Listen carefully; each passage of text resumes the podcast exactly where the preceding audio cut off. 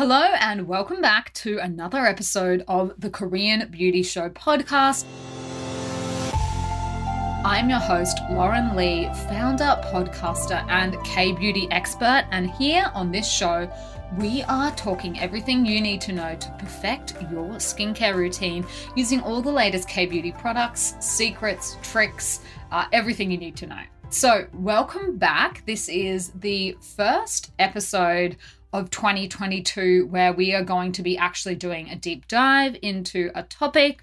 Uh, on Tuesday's show, I announced, I guess, shared that we are shaking it up a bit this year. So if you missed that episode, what we are now doing, we are now doing two episodes a week. We are doing one on Tuesday where we're going to be discussing basically all the latest news headlines, uh, questions of the week, uh, new product releases. And then Thursday's episodes from now on are going to be our deep dive topics where we take a look into, you know, something in a lot more detail. And this week, for this episode, we are going to be wrapping up our segment on Korean sunscreens.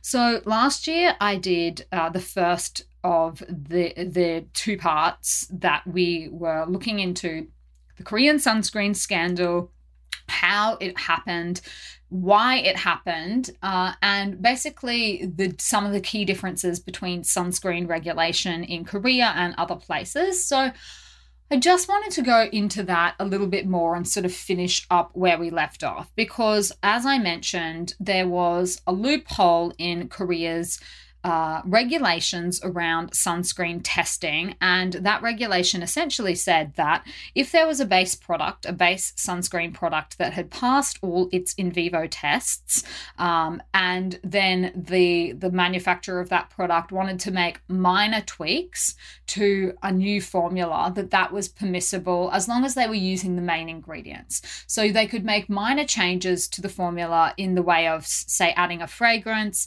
adding a couple of plant extracts, uh, and they wouldn't need to go through the testing process all, all over again if it was substantially the exact same formula. Uh, and that then led to uh, a scenario, the scenario we had last year, where all of a sudden all of these Korean SPF products were being tested for the first time, essentially, uh, and failing their in vivo tests. So what happened was that the the SPF factor, the number that was printed on the package of the product, say an SPF 50 product, was testing in significantly lower at say a 19 in some cases, in some cases in the 20s, and consumers were rightly outraged and sort of saying, well, hang on a minute, how can you be selling us a product, marketing it as SPF 50 plus, and then it fails its, uh, you know, tests and the number that comes back is substantially lower. I would not have paid this money for this product if I knew that I was only getting, you know, an SPF 19 level of protection uh, and not an SPF 50. Uh, so, look, why was Korean law like that in the first place? I think this was the big question that was on a lot of people's minds. They were just sort of like, well, you know, it seems to be common sense that if you have a formula and you make alterations to that formula, that it's going to be a different formula. And, you know, coming from my perspective as a form, like someone that formulates and manufactures, what works with formulators rather, I don't formulate myself, but I'm very familiar with the process process of product formulation. I have overseen the formulation and manufacturing of many, many different products. And I can tell you from a first hand perspective, teeny tiny, weeny little changes to a formula are really, really noticeable. Uh, sometimes we will get something back from a lab that has like a 0.0 point something percentage change. So tiny, minuscule change, and it's almost like it's a different product. Honestly, I can't uh, overstate that enough. It feels different. It performs very differently. Uh, it's one of the parts of the process that is the most frustrating when you're trying to make minor tweaks to a formula, and then you get the next one back, and you're like, this is not the same product. Uh, let's go back and do it again. Uh, and that's why the whole process of formulation takes so long in the first place, is because you're trying to, you know, make minor tweaks without altering the product. So, from my perspective and the perspective of other people, I guess, that manufacture and formulate, uh, it's a little bit mind boggling that nobody seemed to realize that even minor changes to a formulation could have bigger impacts. However, from the process from the perspective of the Korean regulators, they were of the opinion that small changes to the sunscreen formulas through the inclusion of things like plant extracts and fragrances would not have much change to the overall formulation. Therefore, having this loophole in place where the companies didn't need to subject their products to new testing, it was thought as a way of reducing unnecessary regulations. Basically, that's what they thought. Putting a sunscreen through in vivo testing is very lengthy, it's very expensive. The process for a single formulation can cost anywhere between 5,000 to $10,000. Now, that's just the first test. So, if the formula then isn't up to scratch, if the formula doesn't deliver the SPF factor that the company was aiming for, you've got to alter the formula and submit the new one for retesting and incur the same costs all over again. So, the other thing is in Korea, we're not just measuring the SPF. Korea has a unique uh, rating system that we spoke about on the last episode, the PA rating system. And the sunscreen product needs to go through clinical tests to determine the PA rating as well. So, this is a roundabout way of saying that all said and done, companies can spend tens of millions of won to go through the process of getting an SPF product tested in vivo, PA tested, and then brought to the market. So basically, what the Korean government decided was that it was anti competitive to force companies to do that, and that it was not in the best interests of smaller companies to limit SPF production um, and, you know, if they did this, basically it would mean that only companies that had hundreds of thousands of dollars for product product development at their disposal would end up making sunscreens. And certainly historically that has been the case in Australia. Very very few companies have had the resources to manufacture sunscreen products in Australia and that's why because it costs too much money. So you tend to get the bigger players, your L'Oreal's, your banana boats, you know, really big names only making sunscreen and then there's there's not these smaller indie uh, beauty brands making sunscreens because it's just too expensive. But the Korean regulators thought, look, these tests are basically unnecessary. The costs are unnecessary because the formulas are substantially the same anyway. Uh, and that's what they decided to do. That is how they um, decided to regulate sunscreens. That is how we got this issue in the first place. So many, many, many brands were caught up in the scandal. So some of the ones that you probably heard of if you live in a Western country um, or a country where these brands are popular are brands like Purito, Dr. Jart, Dear Klairs, Crave Beauty, and Keep Cool. But there were many others that maybe you haven't heard of before that are popular in the Korean market. Round Lab was one of them. Hyggee, B Remedies, Medipeel, Derma Mason, uh, Wonder Bath, Pow Skin Solution, Dr. Bio, Soul 60 Brown Lab, Banobagi, Kim Jeong Moon, lots and lots and lots of products that were caught up in this scandal. Uh, some were just discontinued or quietly withdrawn from the market, uh, and then others were still being sold throughout 2021. Uh, and the other issue was this not all of these sunscreens even came from the same manufacturer or the same original formulation that had been previously approved. So, Dr. Jart and Crave Beauty were both made by Cosmax. Hyggee and Round Lab were made by a company called Green Cos, as were Keep Cool and Mediheal, but those two products were taken from a different base formulation again. And then a company called Now Cos, um, an ODM manufacturer, they were also implicated. So, what the scandal did is it prompted the Korean Ministry for Food and Drug Safety, who is the body overseeing all of this, to take a look into the regulations uh, and, you know, have a look at how did this issue blow up in the first place? How was this able to happen? Now, the thing is, this problem isn't limited to Korea alone. A lot of other people have pointed that out. Uh, sunscreen index is frequently controversial overseas as well. I know that CNN reported in, a, in America back in 2016 that uh, Consumer Report researchers independently evaluated the UV protection of 65 sunscreen products, and 43% of those had lower SPF than the promised label. Uh, another lab in the States called AMA Lab, that company was arrested, arrested for testing products on a small number of panelists for 30 years and publishing false reports. So, look, uh, you know, it, it, is this just a problem with Korean sunscreens? Obviously not. However, the loophole that did exist in Korea is obviously, uh, you know, a little bit different to the scenarios that were found in other other places where the products had at least been put through testing in the first place. Uh, you know, the FDA in the US, for example, they recommend testing sunscreen samples of SPF 50 plus or higher in several laboratories using the same test and method. And that's also the method in Australia, which is where I am from. We have a lot of cases of skin cancer, and that's the same. They, that's what they recommend doing. So I think a lot of people, the reason that they were so angry, so disappointed in finding this out about Korean sunscreens, people were thinking, is this a forgery? Like, have the brands lied to us about the, you know, the SPF result? Uh, and I don't think it is a case of forgery in the sense that someone's product uh, tested at 19 and they decided to sell it at 50. I don't think that's what happened here. I think this was a systemic failure.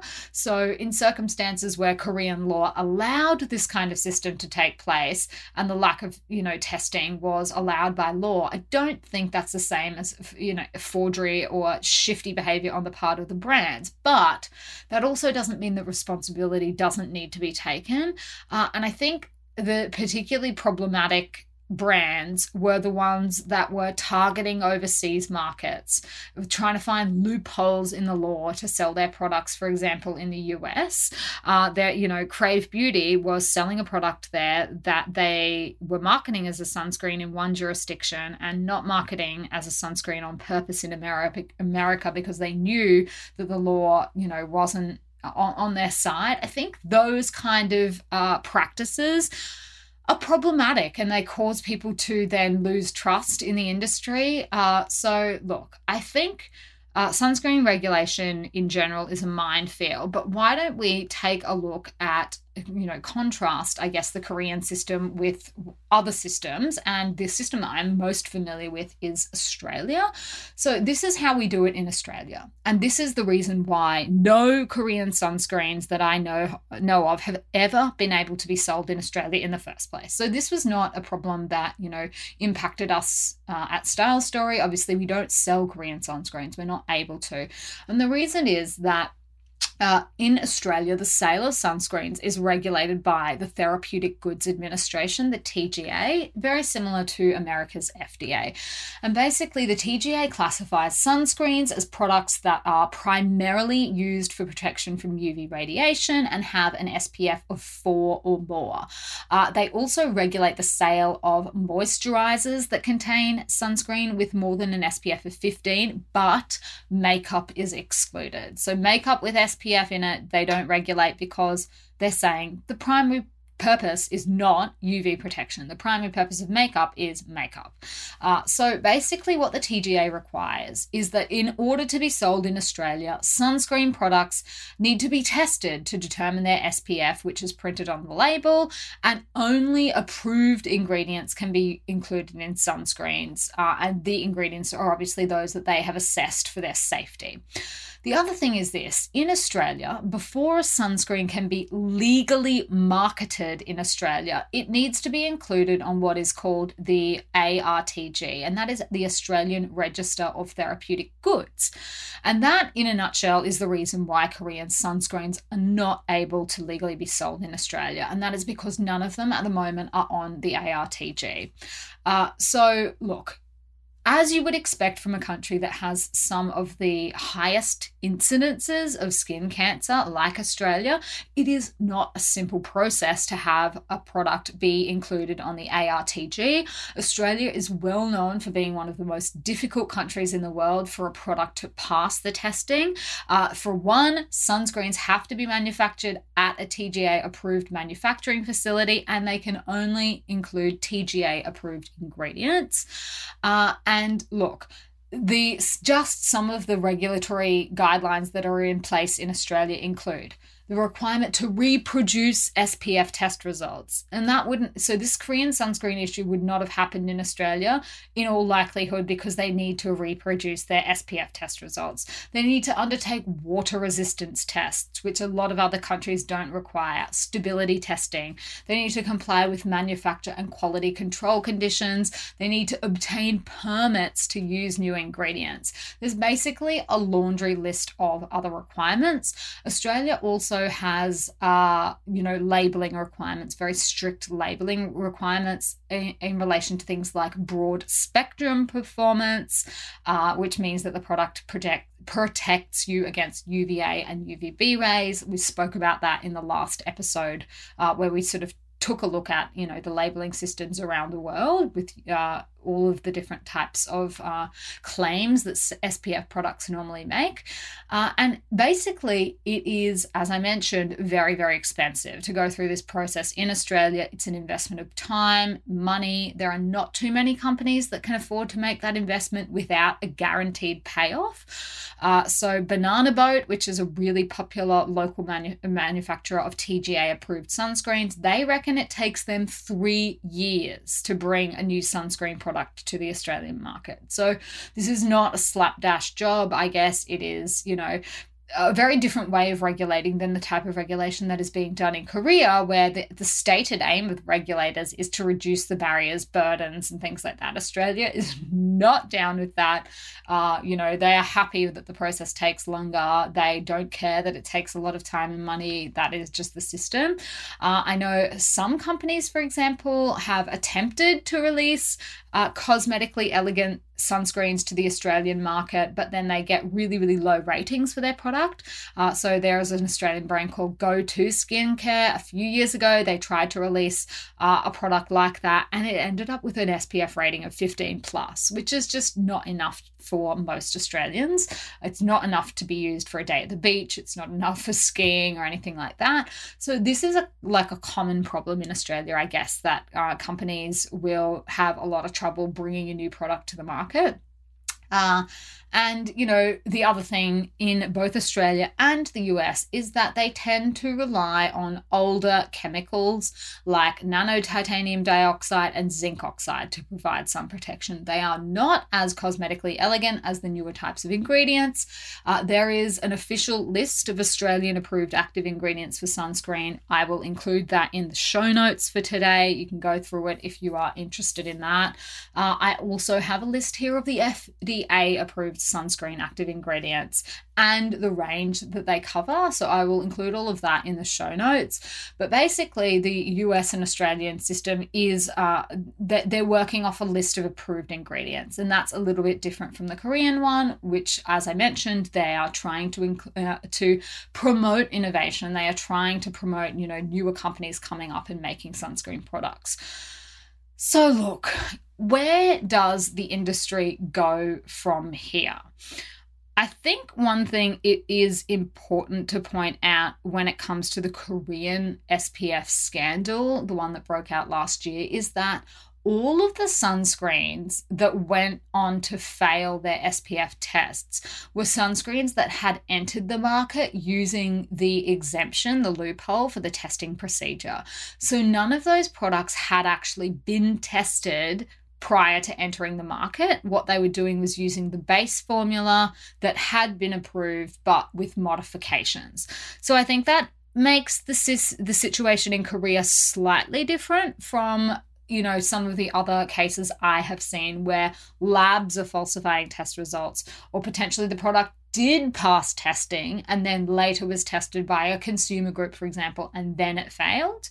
Uh, and, you know, those kind of cases always throw up uh, issues of, you know, well, how was the product stored? How was it transported? How was the testing carried out? So th- this was different. This was these products, they weren't tested in the first place. That's how they entered the market. Uh, and then, you know, obviously down the line were tested and found to have been woefully underperforming, essentially.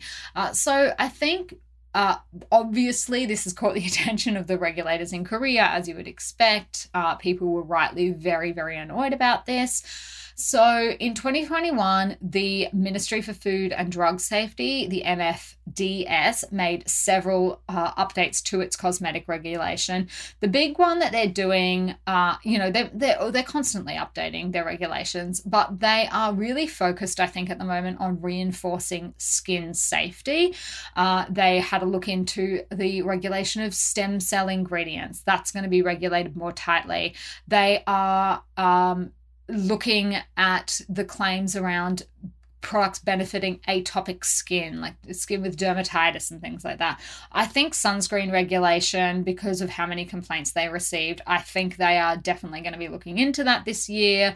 Um, they are planning to start their verification this year in 2022. So I don't know exactly what that's going to involve, but you would imagine that it might move things slightly more towards the TGA FDA approach in Australia and America, you know, and away from the current system that they're having. That's, you know, speculation at this point.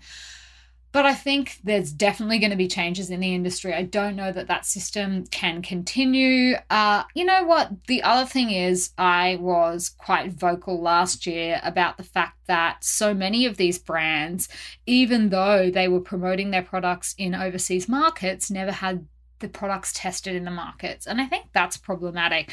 I think if you're a Korean manufacturer who is, you know, or brand that is making the products here and then with a primary aim or purpose of having them tested in, say, the US, you probably should be getting them tested in the US market. Like, apart from just being legally a good idea to cover your back, uh, you know, I just think there's something a little bit uh, iffy about never having had the product tested, you knowing that, you know, spending all this money marketing the products uh, without having crossed off those things. You know, sunscreen is just not something that should be taken lightly. Um, I know as someone, you know, that manufactures products, that like sunscreen is probably the last thing I would do just knowing how many issues there are with the whole testing product uh, you know testing procedure uh, and you know how disappointed people are going to be if the product doesn't live up to its claims. You know sun- sunscreen is something that shouldn't really be taken lightly. I think far too many brands clearly were happy to just slap their branding on the product and you know send it out to a million influencers um, I just find that problematic. I really, really do. I stand by that. I think whether they, you know, were using a legal loophole or not, if you're going to be selling the product in these companies, you know, CosRX, for example, uh, knew that their product wasn't uh, suitable to be sold in Australia, knew that it didn't. Uh, you know, live up to what uh, that it hadn't been tested, that it wasn't legally able to be sold there, and yet still were selling it there. I think that's problematic. They were using other companies, not Style Story, to sell their product. They knew that the product was being sold illegally in Australia. You know, I just I I don't agree with that. I don't think that's right. Uh, I think brands should take, particularly for something as serious as sunscreen, take a little bit more care. Uh, you know, be a little bit more ethical about it. You know, it shouldn't be a case of sales for the sake of sales. I don't think. You know, and I've had this conversation with so many Korean companies over the years, and basically just said, look, you know, we can't um, sell your product for you in Australia, and they're you know happy a lot of times to then just go and find someone else that will sell it. Uh, and you know, I just think, well, you reap what you sow then. If you do end up getting into trouble, you know, um, later down the line, well, you know, you that was the risk that you took in trying to break the law, knowingly break the law. I think there's one thing to, you know, be said about companies that ended up in this situation because they didn't know any better. But in the case of companies that were deliberately trying to mislead consumers or trying to find, you know, a sneaky way around selling their SPF product like Crave Beauty was doing, you know, you reap what you sow, I think. And that's, you know, unfortunate. But if you're trying to find loopholes around something that is regulated quite strictly, uh, like sunscreen is, you know, I, I don't know. I think, you know, it's one thing if you fell foul of the law and, you know, weren't 100% sure, but if you knew exactly what you were doing and doing it anyway, then there are obviously going to be consequences for those actions. And with all of the, you know, with a lot of stuff to do with cosmetic regulation, it's shades of grey. It's not necessarily black and white, but sometimes it is it is black and white. And I think sunscreen regulations, certainly in Australia and in the States, where they have, you know, a list of uh, ingredients and filters that can and cannot be used. That's pretty black and white. It's not the same as, you know, maybe making certain claims about a product um, and, you know, that's open to interpretation or whatnot. So, look, that's sort of my 10 cents on on the issue i think that there obviously needs to be changes in the in the industry i think there needs to be changes in the regulation but i would hope that the brands that were caught out you know, maybe trying to do the wrong thing or trying to find loopholes where there weren't loopholes, you would hope that they would have learnt their lesson from this. I think, unfortunately, some of the smaller brands probably just got caught up in it and didn't realize. Uh, and, you know, a lot of the brands, particularly the ones that were just selling their products in Korea, they weren't breaking the law. They weren't doing anything wrong. This loophole did exist. They weren't falsifying facts or figures or anything like that. They were just making use of a loophole. I think the companies that probably deserve a little bit more criticism are the ones that were trying to find ways around, you know, known uh, rules and regulations and just trying to sort of, you know, find alternative ways. I'm, I'm not sure that I necessarily agree with that. Uh, but look, uh, I think what that means. So basically, Korean sunscreens still are not available for sale in Australia. And I think until a Korean beauty company is willing to submit their sunscreen to the sunscreen testing processes in Australia, then that's going to be the same. Uh, I think that that's going to be a very hard thing to do, obviously, needing to be tested in, you know, TGA approved facilities and things like that. Uh, but look, I think the industry has already shown that it is capable of reform, that, you know, a lot, a lot of the companies that were caught up in the scandal were happy to, uh, you know, refund their customers and things like that, which is obviously what they should be doing. Uh, so, look, I think it remains to be seen. I don't know that we will see a similar scandal like this uh, emerge anytime soon. I'm sure there'll be further scandals down the line. That's just the nature, particularly of sunscreen uh, and sunscreen testing and whatnot. Uh, but I think, look, I will update you as soon as I sort of know what the, the newer regulations are that they're, that they're planning to introduce. But I think at the moment, the industry is just sort of taking a look into it, looking at the changes that need to be made. Uh, and, you know, a lot of the companies that were implicated in the scandal in the first place has since bought out newer versions of their sunscreen products. And they've shown testing results from multiple different labs. Uh, and they've submitted their products to testing overseas as well. And I think that's probably what people should be doing from now on, not just relying on, you know, testing from a single lab, but having it peer reviewed, having it reviewed at other labs, having, you know, the a sanity check basically on the figures and things like that that they were getting from their labs. I think that's obviously the way that it needs to be dealt with to, for the time being, and I think that's just prudent from you know a company perspective as well to try and avoid any issues with liability, uh, any you know legal problems down the line. That is a very very prudent thing to do. Is just to dot all your i's and cross all your t's, make sure you've got everything in order, and I think we can see you will see more of that going forward as well. I think that's how it's going to be dealt with for the time being to give consumers uh, the confidence that they need to keep purchasing these products. I think that's really needed at the moment, uh, given the you know the fact that the law was obviously a little bit lagging behind. So, guys, that was the crux of this Korean sunscreen issue. I hope that has sort of clarified a few things in your mind. Uh, as always, very interested to hear your thoughts on the issue. You know, are you do you feel safe purchasing these products? Are you happy with the way the companies are sort of taking it on board themselves to do the additional testing? Did this scare you off using SPF products? Maybe it did. Uh, you know, come and find me. Uh, and as always, I'd love to hear your thoughts as well. Uh, and that is all I had for this week's episode. So I will wrap it up here and I will be back on Tuesday with another new drop. Until then, I will see you on Style Story.